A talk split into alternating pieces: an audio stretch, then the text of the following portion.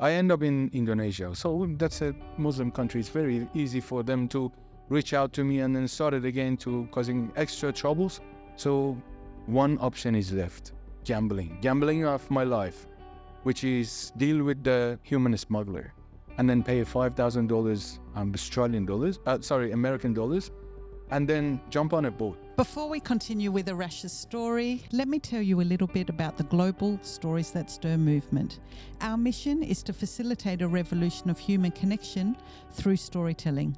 Our Sydney events are held on the third Tuesday of every month at the Robin Hood Hotel in Waverley. So if you're in Sydney local, come and check out our next event. And while you're at it, every event thereafter. And now to stir things up. Our next story is one that's going to be quite hard to listen to. So I have to warn you about that.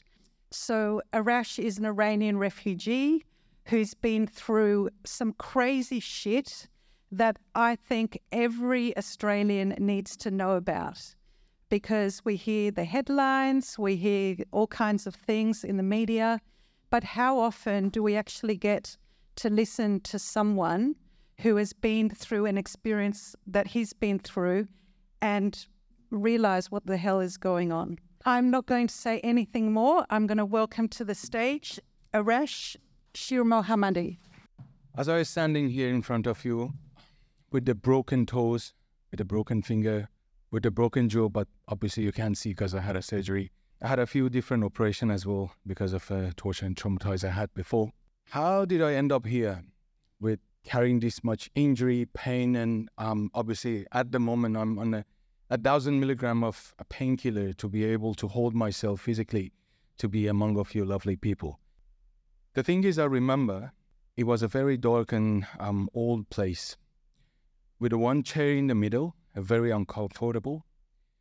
Three gentlemen's, which is one at the front, two at the back. I get surrounded by them. They call it triangle torture. That uh, room does have only one um, lamp, the fluorescent, the, the old one um, on the ceiling, and then um, no windows at all. A very short and small door at the end. And they started questioning why you are turning your back against of Islam. Why don't you want to be a Muslim? What they done to you and who is encouraging you to become a Baha'i? So the thing is, I remember from the left and right, before I even open my mouth, their punches are landing on my face till um, my face is getting numb and then um, I couldn't feel my jaw at all. Then they didn't satisfy. Still keep like pushing and asking that was a really cold room. Um, the floor was cement, and then I was there with the barefoot. I could feel how hard and cold is it. Um, the only warm things I could fear, uh, I feel it on, on that moment. It was my blood, which is dripping from my nose and my face on my chest. Even they didn't let me to enjoy that little bit of moment. Um, and they started to splashing the water on my face.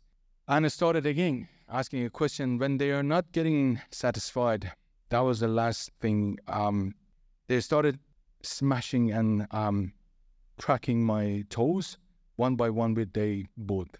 I could hear my bones are cracking, and I passed out because the level of pain I had it was too much. Well, I born and raised in a Muslim family in Iran, which is my father is brainwashed by the intelligence services. So before the Iranian Revolution, they're targeting the university. So he was one of the students the best place to change the people's mind and standing against of the uh, kingdom and um, education is the best place to target and change the people's mind. So he was one of the victim, but they turned him to a um, machine. You can't call him an animal because animal have feeling. He doesn't have any feel. He turned to the machine and started to become very radical Muslim. So every time I remember, I was like five, six years old. The first heavy slap I got from him because I wasn't happy to follow and memorize the Quran. Then every time, even five minutes being late to attending the prayers, he started to punishing my mom as well in front of my eyes. One time he started to bashing her till her hands are broke. Why? Because I was late for five minutes. So how can I tolerate all this cruelty and then not questioning? So what sort of faith is that? You're able to hurt the child, you're able to hurt the woman, and then if you say something, they're going to say, oh, you're against of God, you're against of humanity. How is it possible? If you're not able to ask a question challenging the faith, and then how you can call yourself believer, you have to believe it from your heart. So as I raised this torture and traumatized continuously be there. And I'm the youngest son in my family. So he was put the all pressure on me to make something out of me, some of those like brainwash people. But I never let him to touch my soul. Till he reached to that um, stage which is he didn't let me to even sleep. You have to memorize, otherwise you're not able to sleep, you're not able to um, um drinking or anything. So I said, okay, I'm done. Enough is enough. I was only 14 years old. And I said, I prefer to die, but not following you, because this is 100% cruelty. So what was his reaction? He started to grabbing the chain and non-stop hitting me. So then after I passed out and he get obviously tired, I just ran away to the police station. Well, as all of you knows, police supposed to help you, support you, give you at least a shelter till you can find yourself or someone can help you. But there is totally different. With uh, lots of bruises on my face and I'm bleeding in age of 14, I went to the police station. The sergeant came and asked me, what is the problem with you? Who did bash you? Did someone rape you? I said, no, that's my father. So, so he came up with the two questions. Is he alcoholic? Nah. Is he using drug? No. So what is his problem? I don't want to pray. Then he said, what? Say, yeah, I don't want to pray. I don't want to follow him. He said, Man, you're crazy. You're supposed to respect your dad. I said, Look what he done to me. Should he treat me properly? Should he show me love and show me in a different way? But he never listened. So, because of his position, as soon as he heard my name and my family name, rang someone else, I don't know where, from the intelligence services.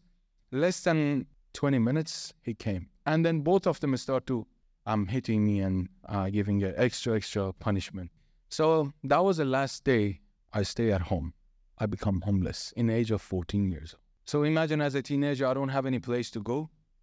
It's very hard. It was winter, and then I don't have any shelter. I don't have any support. Only my sister, but he was married. How can I stay for all time there? He has her own life.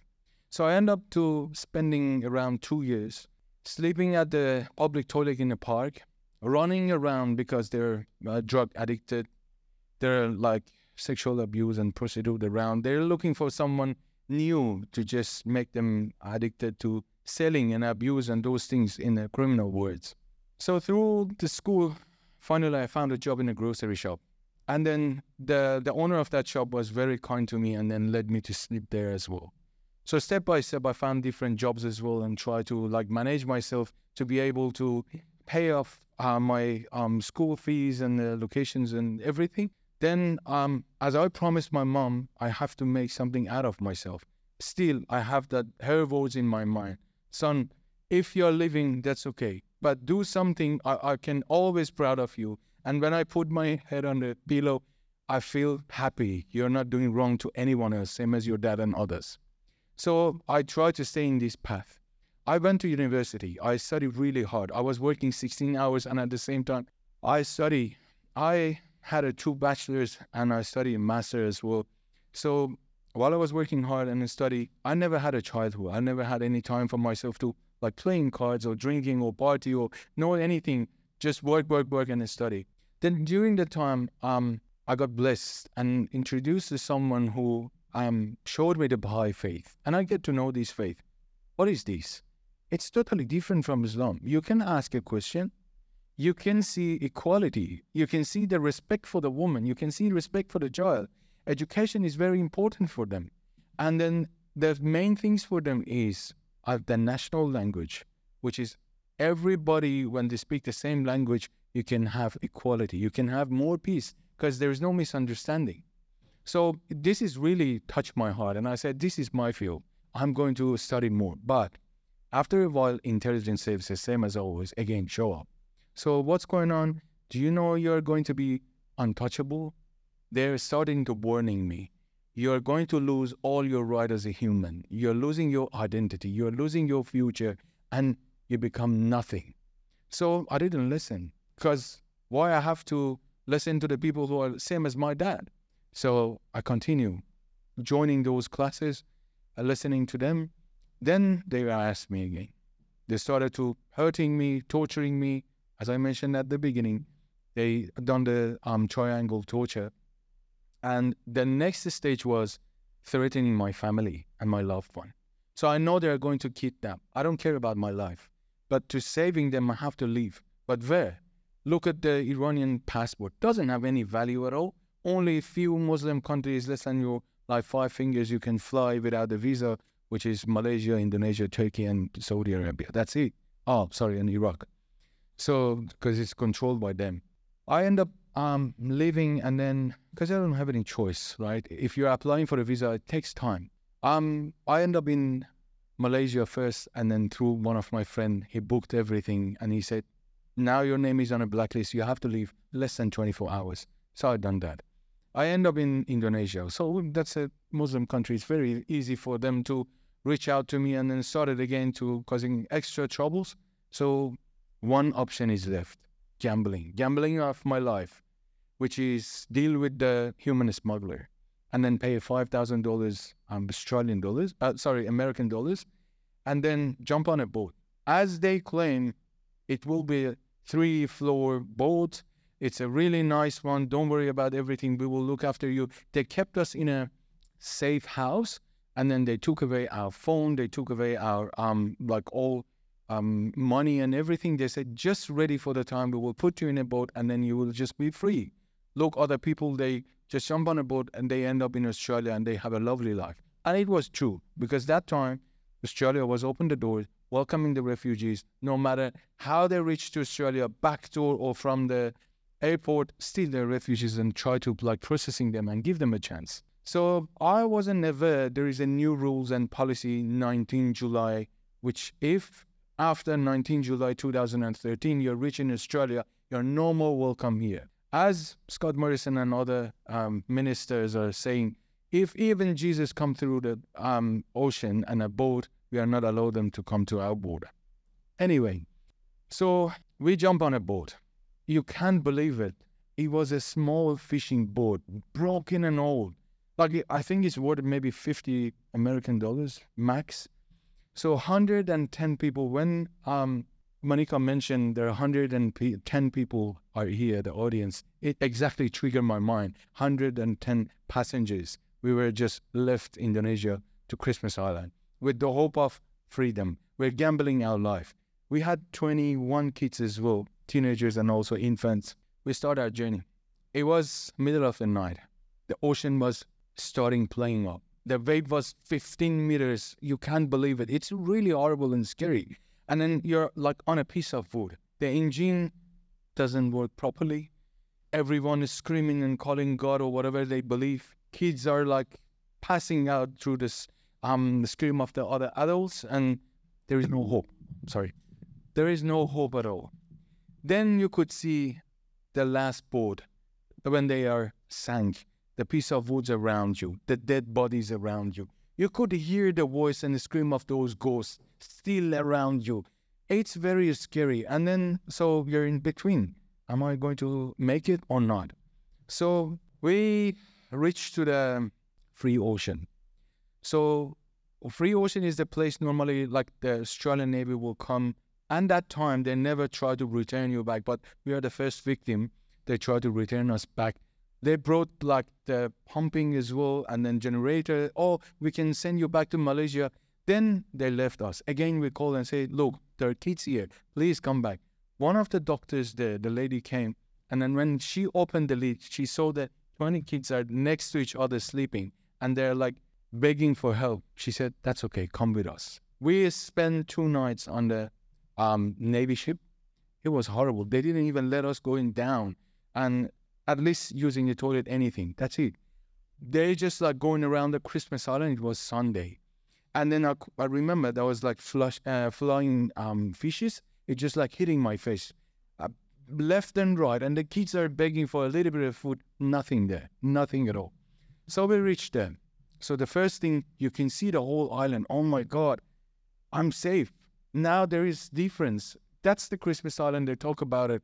The the um agent or other people back in Indonesia, and I can see how beautiful is it. Lots of trees and people are just getting the sun, and like nice view. Everything's totally different. This is piece of heaven. So I went there. They're just like um asking our name, and then immediately they turn it to the number. So mine was because my board number is 815, so they turn it to TOX. My number was 56. Okay. So from there, I lose 100% my identity and my name. Every time they come and knock the door, TOX 46, TOX 46, then what? Where is my name? They never called you with your name. Anyway, it passed. So they just transfer us um, to the van, and then the interpreters are coming up. Well, welcome to Australia. Exactly. That's the first thing I learned in English. Welcome to Australia, which is you're not welcome to Australia. This is a new rules from immigration. If you come to our border after 13 July 2019, you're never ever welcome to this border. Okay. But we never heard about it. Otherwise, I'm not going to start this gambling and end up to this horrible challenge and policy. And they said, well, this is the things you have to face. A week after, we saw the first immigration um, officer. She said really proudly and saying, look, I don't care who you are, what is your background. I'm here writing your future. You're a piece of shit. You're nothing to me. You came illegally and you're no more welcome in our Australia and our border. And I said, Well, I didn't know that. I was in a safe place and safe house. They took away everything the TV, the, um, the mobile phone. How do you expect me to understand what's going on around the world? And how do you expect me to understand the Indonesian language? Do you want me to like um, have a subtitle? They don't have any uh, subtitles there. So she said, whatever, you have to just end up in the offshore processing. Okay, I'm not here for fight. I'm not a fighter. I'm a lover. That's okay. Let's go. We end up in offshore processing for seven years. That was a piece of hell. Nauru. You can't even understand. This is 21 kilometer island, exactly same size of Guantanamo. We will end up under the plastic tent. There is no shower, only two minutes for you every single day. Every fortnight, you had only 10 to 15 minutes to contact your loved one and family. Every week, only an hour internet if you want to check your Facebook. That's it. What is the activity? What is the future? Nothing. Okay, what about our other boatmates who are left in Christmas Island? That's okay. They will come. They will come. So, in the middle of 2014, immigration called everyone. Okay, what's going on? All the ERT teams, which is um, we call them eat, rest, um, and train, they're coming there, and then we surrounded by them. They brought a big TV, and we saw we saw Scott Morrison. Those who came to Australia, those who remain in offshore, they never ever can see Australia, or welcome here, or getting processed in Australia. Those who remain in onshore, that's okay. We will welcome them and give them a chance. What? They are my boatmate. We pay the same person to come here. How is that possible? This is not a discrimination. This is not against of human rights. They don't care. This is what it is. Accept it. Then, okay, how about us? Wait for the third country. This is indefinite detention. Even if you are not signed and you are not accepted, they don't care. You have to wait. Okay. So after I became an international refugee back in 2015, I started to work with a different organization. When you're like having some skills and can be able to speak few languages, they immediately hired you. What I was facing there, what I was witnessed there, child abuse, rape, torturing, theft. And then when the locals are attacking us, what we can do? Nothing. Because they said that the police officer came to us and said, look, it can be my cousin, it can be my grandfather. I can't be against of them. So self-defense, do whatever you can. One of the crueler things I was witness, one of my best friend in age of 25, in front of UNHCR, they came there in 2016 um, to visiting the compound and tick the boxes. This is a lovely place. As in Channel 9, they always said, oh, they're lying. They're protesting for nothing. They have the best like equipments, everything, and a hospital. But that's a lie. So they came there. For the level of the frustration, he was only 25. He set himself on a fire. So what's happening? They took him to the hospital There is no medication. There is no specialist. There is no doctor. Nothing at all. And then they keep us away. All the police, guards, everyone came. No one allowed to be there. I was on a duty. I tried to reach out in the hospital. They didn't let me because still I'm a refugee, not one of the experts. So what's happening? He passed. He died in Nauru. And then they said, no, he's still alive because the jet landing two days later. So they took his dead body in Australia and his partner. Very cheap. No one knows. So this is keep continue, continue, continue. And then I, I couldn't cope because from one side, I was walking in the shoes of expertise. Every single day we had a meeting with the managers, line manager. They said, oh, this is the rules. You have to understand. We are not going to give no longer services to the refugees, to the kids, to the parents, this and that. And then we get suffered um, as a staff. And then from the other side, I was working in refugees. I'm still refugee. I feel pain. I can see all these cruelties and decisions in front of my eyes. What can I do? Nothing. I just had enough. I started a hunger strike because there is no point. Why I have to continue? For 64 days, I was just drinking water. And I was between like dead. I become like sort of like spiritually. And I could see lights and hearing the things. And then a day before I die, they took me to the um, regional center and then gave me some medication. I said, "Oh, sign these forms. You will go to Australia. You will get the really good medication and support." I end up in Villawood Detention Center for three years. Keep waiting and waiting. Okay, so where is the medical treatment? Where is the freedom? Where is the support? So what about my future? Oh, wait, wait. We will do your processing in inside detention. So when this is going to be end? all the criminals are coming here and there's no sign of refugees. You have to be patient. This is the one rules in Australia. Be patient. I'm not a turtle. I'm human. My life is burning. I was 26 when I reached in Christmas Island. Now I'm 38. 11 years of my life is wasted, burned in, trough in front of my eyes. Why? Because of their cruelty. They claim we're looking for the human rights, but that's not true.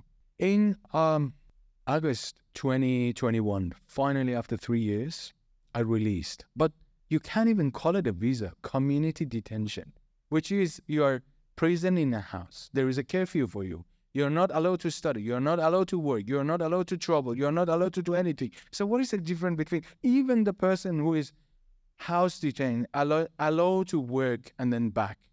Okay, from 7 p.m., uh, you're not allowed to outside or reach out to the person who just put a navy or whatever. But for us, what I've done to the society, I'm not allowed to do anything. So still waiting and waiting and no sign of third country, no sign of hope. We end up to get a bridging visa in March 2023. Immediately, a week after I got my full work right because I can work and I pay tax. I got five management position in a different organization and company. But through one of the best best organization, um, asylum seekers, I got an offer to work with the ANZ Bank. I accepted. I went for an interview, and then immediately called me. Okay, we hire you. That's great. So why don't you give me this opportunity 11 years ago? I had more energy. I had more potential. I could have studied more, right? I can share my love and skills and faith to everyone, the whole society. Why you stop me? Because they can make money out of my blood and the people like me. And then they put it everything under the bubble and then through the channel 7 9 this and that then say no they're safe they're against of you. They're terrorists they're this they're that. Am i a terrorist? There is no way for me to escape. That's the only way i can run away from torturing to saving my family all of these things are gone i went through the hell and back there are two things that hold me together spiritually and physically first is my faith which is with the help of all these lovely people who are supporting me every single day. They're never missing a one text message. Son, are you still alive? You're in my prayers. That means a lot. I lost my family, but I have another one here. The second reason is the strangers. While I was in Nauru, I started working with the RACs to saving the children, the kids, and their families. So the lovely people like Barbara at the end, they started to messaging us, calling us, and say, as an Australian, we are ashamed. This is not the right government to presenting us. We love you guys. We are here for us.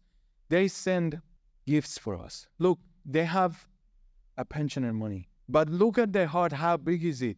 They gave all those those money and their time for 22 years for us. How can I forget these things? This lovely lady every single day travel in age of 70, going all around Australia, pick up us, drop us here, teach us how to be survive in Australia, feed us. And I wish those people who are there can hearing and see this sort of attitude. They're a very lovely non-profit um, organization like Asylum Seekers. They're here today. They're working voluntary always. They're using their money, their time to looking after us. It means a lot for us to have someone they're welcoming us. They count us as a human. They're the people who are the first. They call me Arash. They never call me a number. That's the differences. So my message to you, lovely people, is everything has a consequences. We can act properly. We can be Barbara. We can be Kim and others and um, the other group. We can give a hope and love to others, give faith to others to be alive, and then we can be cruel like those prime ministers, ministers, and politicians and dehumanize each other. At the end, it's your choice. Thank you so much for it.